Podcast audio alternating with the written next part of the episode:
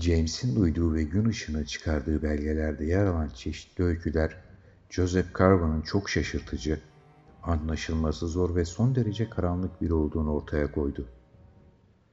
Yalnız yaşıyor olması ve garip kimya ya da simya deneyler yapıyor olması nedeniyle cadılıkla suçlanacağı korkusuyla Büyük Cadı Paniği'nin başlangıcında Salem'den kaçarak ayrıksılığın, özgürlüğün ve ayrılıkçılığın evrensel merkezi Providence'a gelmişti.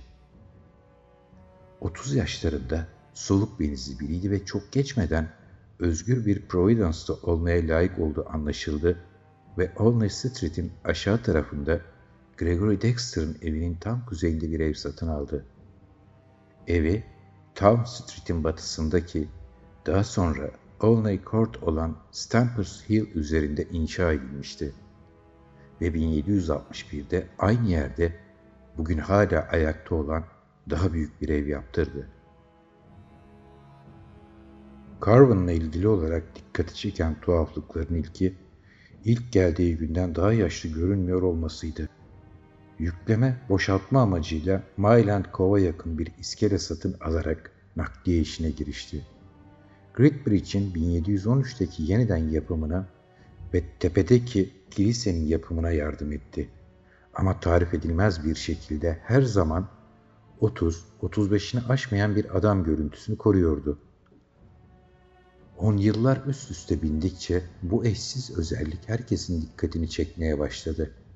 Ama Carvin hep kuvvetli ve çok dayanıklı atalara sahip olduğunu ve yıpratıcı olmayan basit bir hayat sürdürdüğünü söyleyerek açıklıyordu durumu. Ağzı sıkı tüccarların akıl sermez gidiş gelişlerinin, bütün gece penceresinde parlayan garip ışıkların basit bir hayatla nasıl bağdaştığı kent halkının akıl erdirebileceği bir şey değildi. Halk onun bu genç görünümünü ve ömrünün uzunluğunu daha başka nedenlere bağlama eğilimindeydi. Çoğu kimse için karbonun durmadan kimyasal maddeleri birbirine karıştırıp kaynatmasının bu işte yakından ilgisi vardı. Karbonun gemileriyle Londra'dan ve Doğu veya Batı Hindistanlardan getirdiği ya da Newport'tan, Boston'dan ve New York'tan satın aldığı tuhaf tuhaf malzemelerle ilgili söylentiler aldı yürüdü. Ve yaşlı doktor Yabez Bowen, Ribot'tan gelip Gridbridge'in karşısına tabelasında tek boynuzlu at ve havan bulunan ecza dükkanını açtığında tek başına, herkesten uzak yaşayan, ağzı sıkı adamın durmadan satın aldığı veya sipariş ettiği ilaçlar, asitler ve metallerle ilgili sonu gelmez dedikodular ortalığı kapladı. Carver'ın harika ve gizli bir tıbbi ustalığa sahip olduğu varsayımından hareketle çok çeşitli hastalıklardan acı çeken birçok insan yardım için ona başvurdu. Onların bu isteklerine karşılık Carvin fikrini açığa vurmadan onların bu inançlarını pekiştirecek şekilde davranmasına, onlara her zaman tuhaf renkli merhemler vermesine karşılık bu yardımlardan pek de kimsenin yarar sağladığı görülmedi. Sonunda yüzünde ve fiziksel görünümünde beş yıllık bir değişiklikle yabancının gelişinden bu yana elli yıldan fazla bir zaman geçtiğinde insanlar birbirlerinin kulaklarına daha esrarengiz şeyler fısıldamaya, onun bu herkesten uzak yaşama arzusuna daha az say göstermeye başladılar. O dönemde yazılmış özel mektuplar ve günlükler, Joseph'ın niçin garip bulunduğunu, niçin ondan korkulduğunu ve nihayet niçin veba görmüş gibi ondan kaçıldığını açıklayan daha başka bir yığın sebepleri doluydu günün her saatinde ve her türlü şart altında dolaşırken görüldüğü mezarlıklara olan tutkusu ünlüydü. Ama hiç kimse onu gul yabanice diye nitelendirilebilecek bir iş üzerinde görmemişti. Pavtuket yolu üzerinde günün ve gecenin en olmadık saatlerinde atla giderken görüldüğü, genellikleri yazları gidip kaldığı bir çiftliği vardı. Burada toprakla ve ev işleriyle ilgilenen Hizmetine bakan Narangsen yerlisi suratsız bir karı kocadan başkası yoktu. Adam dilsizdi ve yüzünde tuhaf bir yara izi bulunuyordu. Kadınınsa belki de yarım kan zenci olması nedeniyle iğrenç bir yüzü vardı. Bu evin duvarına yaslanmış, damı meyilli kulübe, içinde kimyasal deneylerinin çoğunu yaptığı laboratuvarıydı.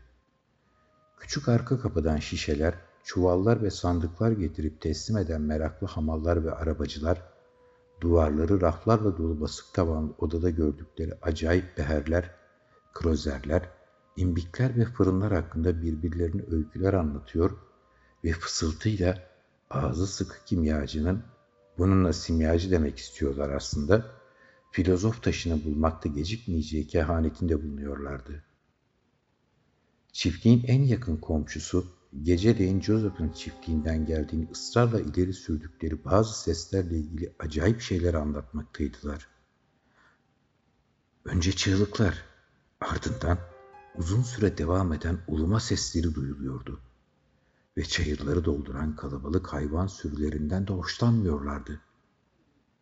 Çünkü yalnız bir adamın ve birkaç hizmetkarın et, süt ve yün gereksinimlerini karşılamak için böyle büyük bir sürü beslemesi gerekmiyordu. Kingstown çiftçilerinden yeni sürüler satın alındıkça hayvanların cinsi haftadan haftaya değişiyordu. Sonra bir de pencere niyetine yüksek, dar delikleri bulunan taştan kocaman ek bir bina vardı. Great Bridge'de aylak aylak dolaşanların Joseph'in Olney Court'taki evi hakkında 100 yaşını geçtikten sonra 1761'de inşa ettirdiği yeni ve zarife değil de yıktıktan sonra kerestelerini yakmaya büyük bir özen gösterdiği tavan arası penceresiz, yan duvarları ince tahtayla kaplı, alçak balık sırtı damlı eski evi hakkında anlatacak epeyce öyküleri vardı. Burada daha az gizem olduğu doğruydu. Ama ışıkların yürüldüğü saatler, evin tek hizmetkarı olan esmer iki yabancının gezi kapaklı davranışları, inanılmaz derecede yaşlı Fransız kahyanın anlaşılmaz mırıldanmaları, sadece dört insanın yaşadığı bir eve giren yiyeceğin çokluğu ve oldukça uygunsuz saatlerde boğuk bir sesle yapılan konuşmalar sırasında zaman zaman duyulan sesin niteliği. Tüm bunlar Pavtuket çiftliği hakkında bilinenlerle birleştiğinde eve kötü bir at kazandırıyordu. Daha seçkin çevrelerde de Joseph'ın evi tartışılmıyor değildi. Çünkü yeni gelen, doğal olarak kentin kilise ve ticaret hayatına karışmış, arkadaşlığından ve sohbetinden hoşlandığı insanlardan bir yıl tanışlar edinmişti. Carvin'ler ya da Salemli Carvin'ler New England'da herkesçe tanındığından Joseph Carbon'un doğumu iyi karşılanmıştı. Carbon'un ömrünün ilk yıllarında epey dolaştığı, bir süre İngiltere'de yaşadığı ve doğuya en az iki yolculuk yaptığı anlaşılıyor. Tenezzül edip de konuştuğunda eğitim görmüş, kültürlü bir İngiliz gibi konuşuyordu. Ama şu ya da bu nedenle Corbin'in toplama pek aldırdığı yoktu. Hiçbir konuğunu gerçekte azarlamıyordu ama konuklarıyla kendisi arasında öyle bir kayıtsızlık duvarı örüyordu ki çok az kimse kulağa anlamsız gelmeyecekler bir şeyler bulup söyleyebiliyordu. Sanki yabancı ve daha güçlü varlıklar arasından gelmiş ve bütün insanları kalın kapalı buluyormuş gibi örtülü, alaycı bir kibirlik seziliyordu tavırlarında alttan alta. Zekasıyla ünlü Dr. Checkley 1738'de King's papaz olmak üzere Boston'dan geldiğinde hakkında bu kadar çok şey duyduğu kişiye uğramamazlık etmedi. Ama ev sahibinin konuşmaların altında yattığını sezdiğini tahammütlü anlamlar yüzünden çok geçmeden oradan ayrıldı. Charles Ward bir kış gecesi Garvin hakkında tartışırlarken babasına gizemli yaşlı adamın şen rahibe neler söylemiş olduğunu öğrenebilmeyi çok arzuladığını söyledi. Ama günlük tutan insanların hepsi Doktor Checkley'in duyduğu şeyleri yenilemekteki gönülsüzlüğü konusunda hemfikirdiler. İyi kalpli adam öyle fena halde şoke olmuştu ki Joseph Carbon'u o ünlü neşeli ve çelebice tavırlarında gözle görülür bir değişiklik olmadan asla anımsamıyordu. Ama zevk sahibi ve iyi terbiye görmüş başka bir adamın yalnız başına yaşayan, kendini beğenmiş bu adamdan uzak durmasının nedeni ise son derece açıktı. Edebiyata ve bilme meraklı, yaşlı bir İngiliz beyefendisi olan Bay John Merritt, 1746'da Newport'tan gelerek hızla artan itibarı Newport'a yetişen bu kente yerleşti ve şimdilerde kentin en iyi yerleşim bölgesi durumuna gelmiş olan Nek'te güzel bir sayfi evi inşa ettirdi. Merritt, kentteki ilk fayton ve özel üniformalı uşaklarıyla burada günün modasına uygun, oldukça rahat bir yaşam sürüyor, teleskobuyla, mikroskobuyla ve Latince ve İngilizce seçme kitaplarla dolu kütüphanesiyle büyük gurur duyuyordu.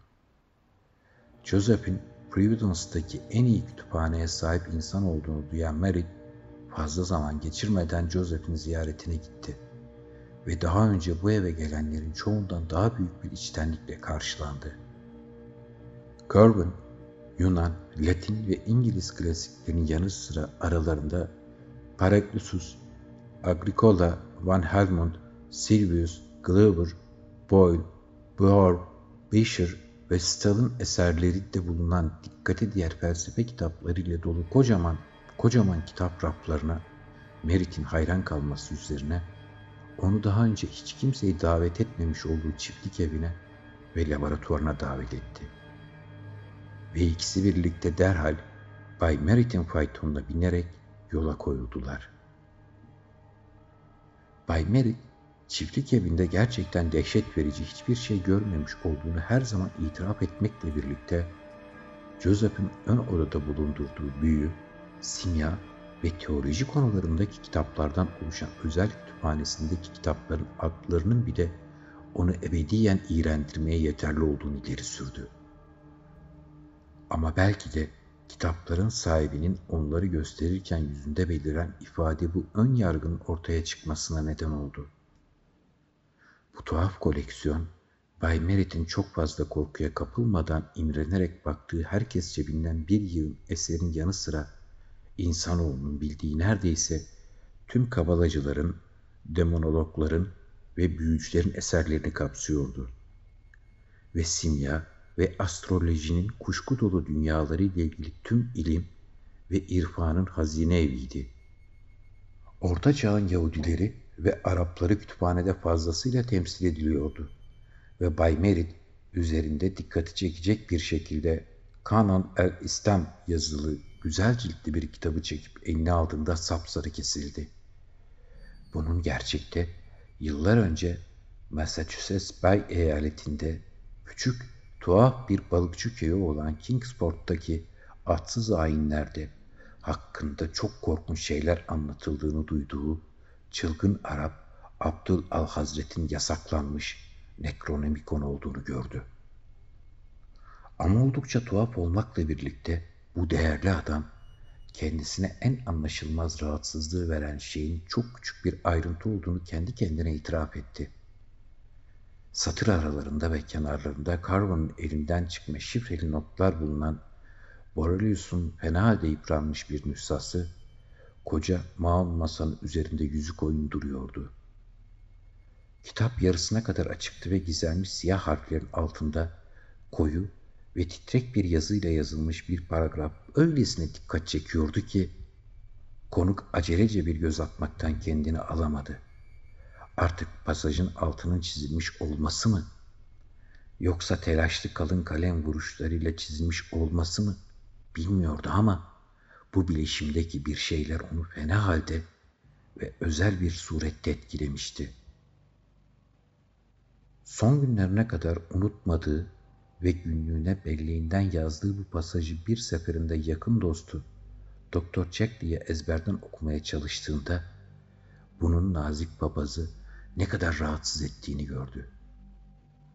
Pasaj şöyleydi. Hayvanların temel tuzları öyle hazırlanmış ve muhafaza edilmiş olabilir ki mahir bir insan Nuh'un gemisindekilerin tüm kendi çalışma odasına buyur edebilir ve bir hayvanın ruhunu küllerinden dilediğince diriltebilir.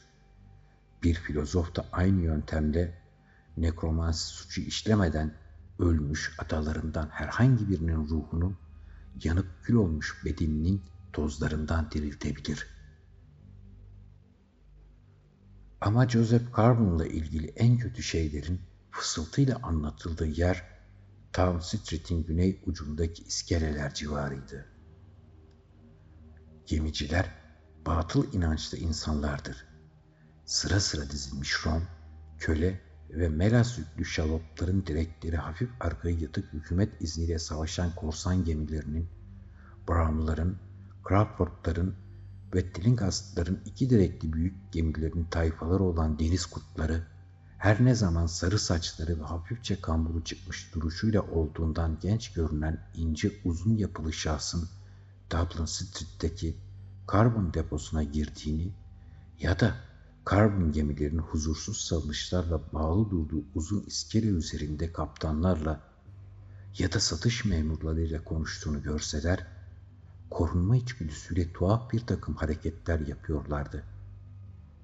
Karbon'un kendi memur ve kaptanları da kendisinden nefret ediyor ve korkuyorlardı. Gemicilerinin tümü Martinik'ten, St. Louis'ten, Havana'dan ve Port Royal'dan ayak takımı melezlerdi. Yaşlı adamdan bu kadar şiddetle korkulmasının nedeni bir bakıma tayfalarının sık sık değişmesiydi.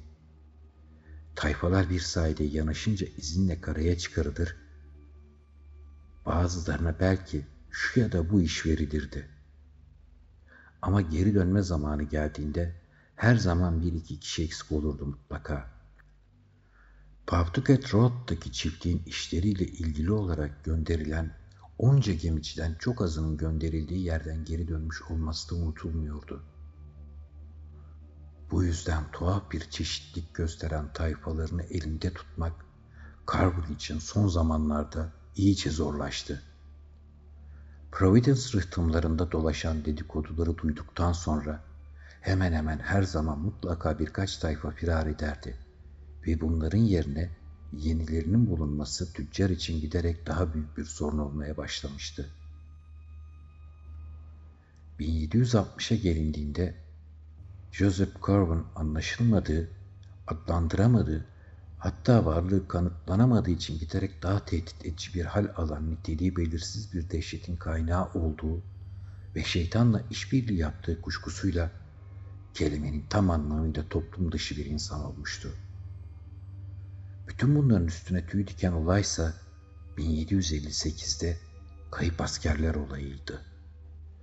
O yılın Mart ve Nisan aylarında New Fransa doğru yola çıkmış olan iki kraliyet alayı Providence'da konaklamış ve esrarengiz bir şekilde ortalamanın oldukça üzerinde sayıda askerin kaçması sonucu hızla tükenmişti.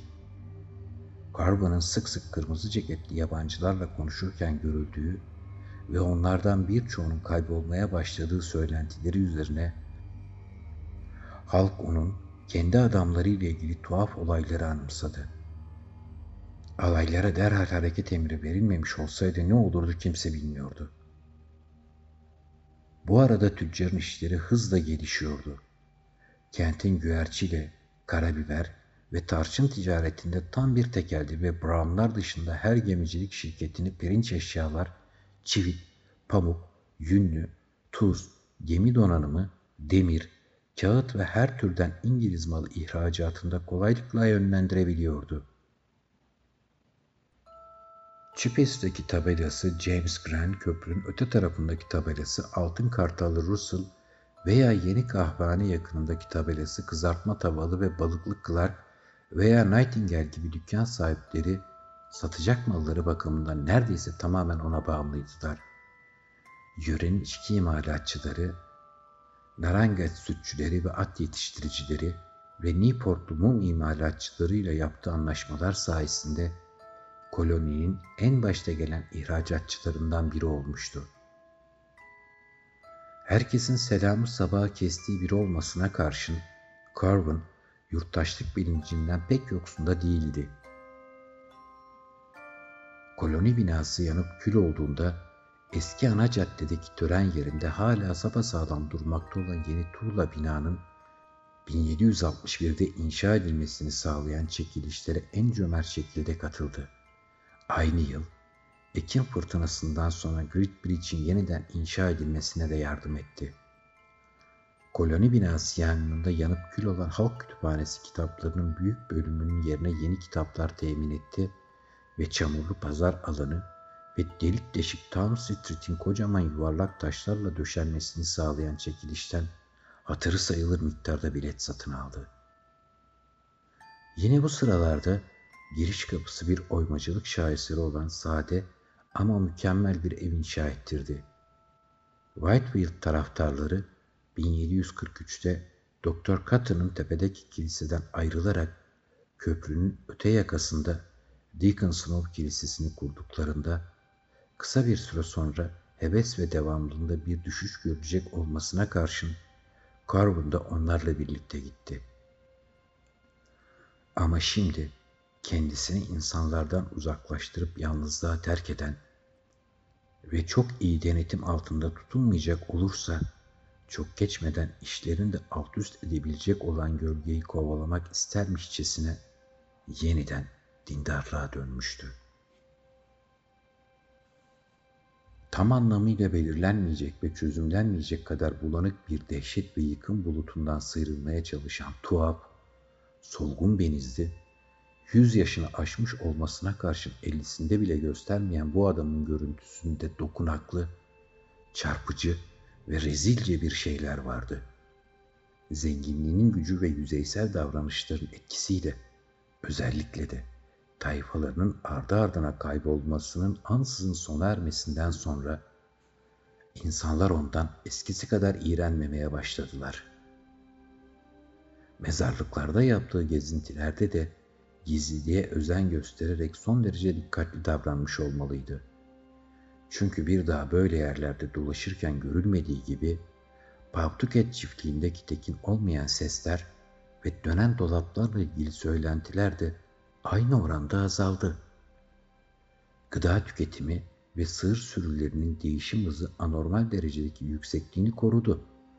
Ama Charles Ward'ın Shapley Library'de Carver'ın hesaplarını ve faturalarını incelediği son zamanlara gelinceye dek Carver'ın 1776 yılına kadar ithal ettiği Gineli zencilerin sayısının fazlalığıyla Gritbridge'deki köre tüccarlarına ya da Narangset eyaletindeki büyük çiftlik sahiplerine köle satışından elde ettiği hakiki faturaların tedirgin edici derecede azlığı arasındaki karanlık ilişkiler kurmak hiç kimsenin aklına gelmedi. Şeytanlığa ve yaratıcılığa başvurmak zorunda kaldığında hor görülen bu şahsın tekinsiz derinliğine kimseden ulaşamazdı.'' Ama durumu düzeltmek için girişilen bu geç kalınmış çabaların elbette pek fazla etkisi olmadı. İnsanlar Carbon'dan kaçmaya ve ona güvensizlik duymaya devam ettiler. Onun bu ilerlemiş yaşına hala genç görünmeye devam etmesi bile bunun için yeterliydi. Carbon sonunda bundan servetine zarar geleceğini görebiliyordu. Konusu pek bilinmeyen ayrıntılı çalışmalarının ve deneylerinin sürdürülebilmesinin büyük bir geliri gerektirdiği ortadaydı. Bir başka bölgeye gidip yeni bir başlangıç yapmak, o zamana kadar kazandığı ticari avantajlardan kendisini yoksun bırakacağı için hiçbir yarar sağlamayacaktı.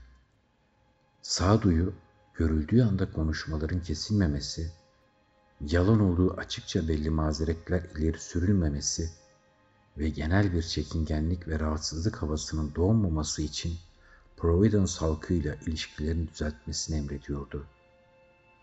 Başka hiç kimsenin iş vermediği tembel, züğürt insanlar durumuna düşen memurları şimdi onu oldukça düşündürüyordu.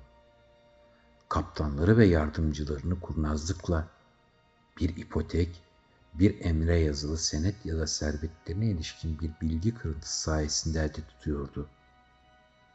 Günlük tutan insanlar birçok durumda Carver'ın işe yarayacağı kuşkulu aile sırlarını ortaya çıkarmakta gösterdiği bir büyücüye yaraşır ustalığını saygıyla karışık bir korkuyla kaydetmişlerdir. Ömrünün son beş yılında insanlara öyle geliyordu ki Carver'ın dilinin ucuna büyük bir rahatlıkla gelen birçok bilgi ancak çoktan ölüp gitmiş insanlarla yüz yüze konuşarak elde edilebilirdi. Aşağı yukarı bu sırlarda kurnaz bilgin, toplum hayatına yeniden karışabilmek için son bir umutsuz çareye başvuruyordu. O güne kadar toplum hayatının tamamen dışında yaşayan biri olmasına karşın toplumdaki konumu dışlanmayı olanaksız kılacak bir gelin adayı bularak uygun bir evlilik yapmaya karar verdi. Evlenmek istemesinin daha derin bir nedeni olabilir. Ancak ölümünden 150 yıl sonra bulunan belgelerin insanları varlığından kuşkulanmaya ittiği, bildiğimiz evrenin çok ötelerinde yatan bir neden. Ama bu konuda kesin bir bilgiye ulaşılamadı. Elbette ki herkes gibi kur yapmaya kalkışmasının nasıl bir dehşet ve kızgınlıkla karşılanacağını çok iyi biliyordu. Bu yüzden ailesi üzerine baskı uygulayabileceği bir aday aradı. Böylesi adaylar bulmanın öyle pek kolay olmadığını gördü. Çünkü belli bir güzellik, beceriklilik ve sosyal güvence gibi koşullar vardı. En sonunda araştırmaları kaptanlarının en iyilerinden ve en eskilerinden biri olan Duty Tillinghast adında soylu, geçmişi temiz, dul bir adamın ailesi üzerine yoğunlaştı. Kaptanın tek kızı Eliza, bir mirasa konma umudu dışında düşünülebilecek her türlü avantaja sahip görünüyordu. Kaptan Tillinghast, Carbon'ın tam olarak egemenliği altındaydı. Carver'ın Powerstein Hill'deki kubbeli evinde baş başa yapılan korkunç bir görüşmeden sonra bu küfür niteliğindeki birleşmeyi onaylamaya razı oldu. Eliza Tillinghast o zamanlar 18 yaşındaydı ve babasının düşkün durumunun el verdiği kadar şefkatle yetiştirilmişti. Stephen Jackson'ın Cart House Park karşısındaki okuluna devam etmiş annesi büyük bir gayretle ona ev idaresinin bütün hüner ve inceliklerini öğretmişti. Annesinin ölümünden sonra yalnızca yaşlı bir siyah kadının yardımıyla evi idare etmişti. Carbon'la evlenmesi önerisi üzerine babasıyla yaptığı tartışmaların çok üzücü olduğuna hiç şüphe yok. Ama bu konuda elimizde hiçbir kayıt bulunmamaktadır. Kesin olarak bilinen şey, Eliza'nın Crawford posta gemisi Enterprise'ın ikinci kaptanı olan genç Ezra Whedon'la nişanının babasının hürmeten bozulduğu ve 1763 Mart'ının 7'sinde kentin övüncü saygın konukların huzurunda genç Samuel Winston'ın yönettiği bir törenle Joseph Carbon'la evlendiğidir. The Gazette olaydan çok kısaca söz etti gazetenin bugüne kalabilmiş en iyi nüshalarında söz edilen olayla ilgili haber ya kesilmiş ya da yırtılıp atılmıştı. Ward, özel koleksiyoncuların arşivlerinde uzun uzun araştırmalar yaptıktan sonra eldeymemiş bir nüsha bulduğunda dilin anlamsız nezaketiyle eğlenerek şunları okudu. Geçtiğimiz pazartesi akşamı kentimiz tüccarlarından Bay Joseph Carbon'la Kaptan Dutu Tringat'ın güzel ve hünerli kızı genç bayan Eliza Tringast aynı yastığa baş koymak ve mutluluklarını ebedi kılmak üzere evlendiler. Charles Ward'ın ilk ünlü deliliğinden önce George Street'ten Melville Peters'ın özel koleksiyonunda bulduğu bu olayı bundan önceki dönemi kapsayan Dorothy Arnold mektupları bu yakışıksız evliliğin kamuoyunun duygularını nasıl yaraladığı konusuna ışık tutuyordu. Tillinghast'ların toplum içindeki yerleri yatsınacak gibi değildi ve Joseph Carbon'la bir kere daha başka türlü eşiğini aşmaya hiçbir şekilde ikna edemeyeceği insanların sık sık evine uğradıklarını gördü. Carbon hiçbir şekilde toplum tarafından tam olarak kabul edilmiş değildi ve zorla gerçekleştirilen bu evlilik yüzünden gelin ızdırap çekiyordu. Ama her halükarda mutlak aforoz yırtılmıştı. Tuhaf damat eşine davranışında gösterdiği aşırı incelik ve saygıyla hem karısını hem de toplumu şaşırttı. Olney Court'taki yeni evin şimdi tedirginlik veren hiçbir yanı yoktu ve Carvin, karısının hiç ziyaret etmediği Pawtucket çiftliğinde daha az zaman geçiriyor olmakla birlikte kentte yaşadığı o uzun yıllar boyunca olmadığı kadar normal bir yurttaş gibi görünüyordu. Sadece bir kişi ona karşı açıkça düşmanlık göstermeye devam ediyordu. Bu kişi Eliza ile nişanı birdenbire bozulan genç gemi subayıydı. Ezra Whedon herkesin önünde öcünü alacağını ant içmişti.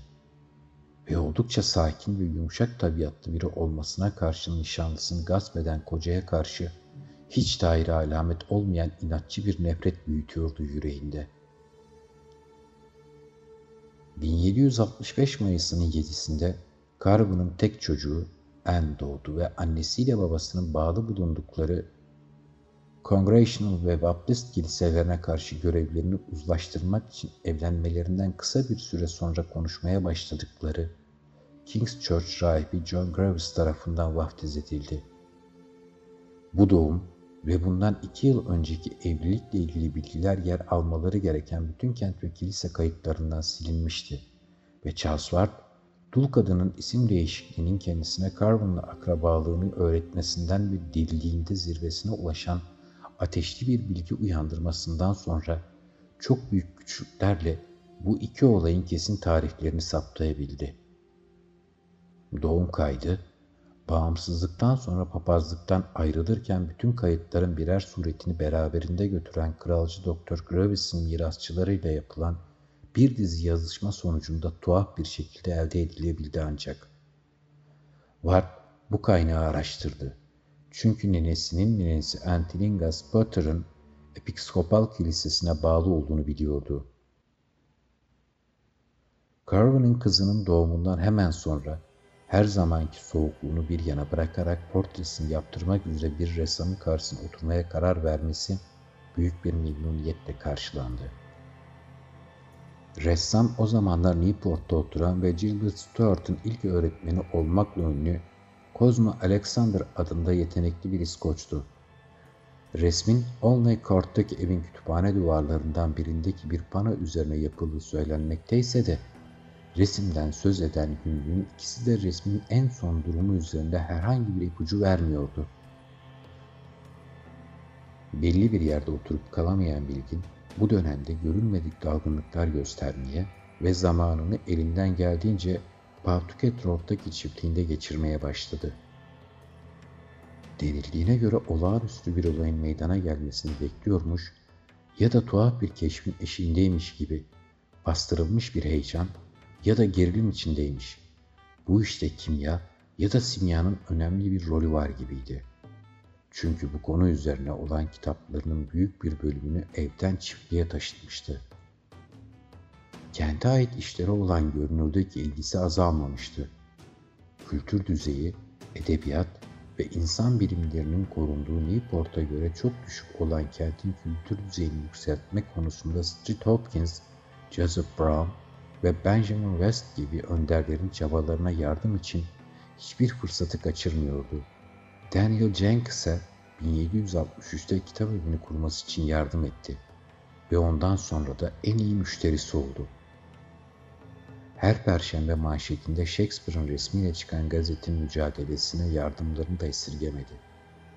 Politikada, özellikle Newport'ta güçlü olan Ward Partisi'ne karşı Vali Hopkins'i şiddetle destekledi ve 1765'te North Providence'ın ayrı bir kent olması için mecliste yapılan oylama öncesinde Hatchers Hall'da yaptığı gerçekten etkili ve güzel konuşma hakkındaki ön yargıları her şeyden fazla zayıflattı. Fakat onu yakından izleyen Ezra Whedon tüm bu faaliyetlere alayla burun kıvırdı. Ve bunların Ölüler Diyarı tiyatrosunun en karanlık uçurumlarına yapılan adı konmamış bir gidiş gelişim maskesinden başka bir şey olmadığına yemin etti. Yüreği öfke dolu genç adam ne zaman limana gelse, Carvin'ı ve yaptığı her şeyi sistemli bir şekilde araştırıyordu. Küçük yassı bir kayıkla geceleyin saatlerce iskeleler civarında dolaşıyor, Carvin depolarında görünecek ışığı ve bazen gizlice körfeze doğru açılan küçük kayığı bekliyordu peşine düşmek için. Ayrıca Pawtucket çiftliğini de elinden geldiğince yakından gözetliyordu. Ve bir keresinde yaşlı yerli çiftin üzerine saldığı köpekler tarafından fena halde ısırıldı.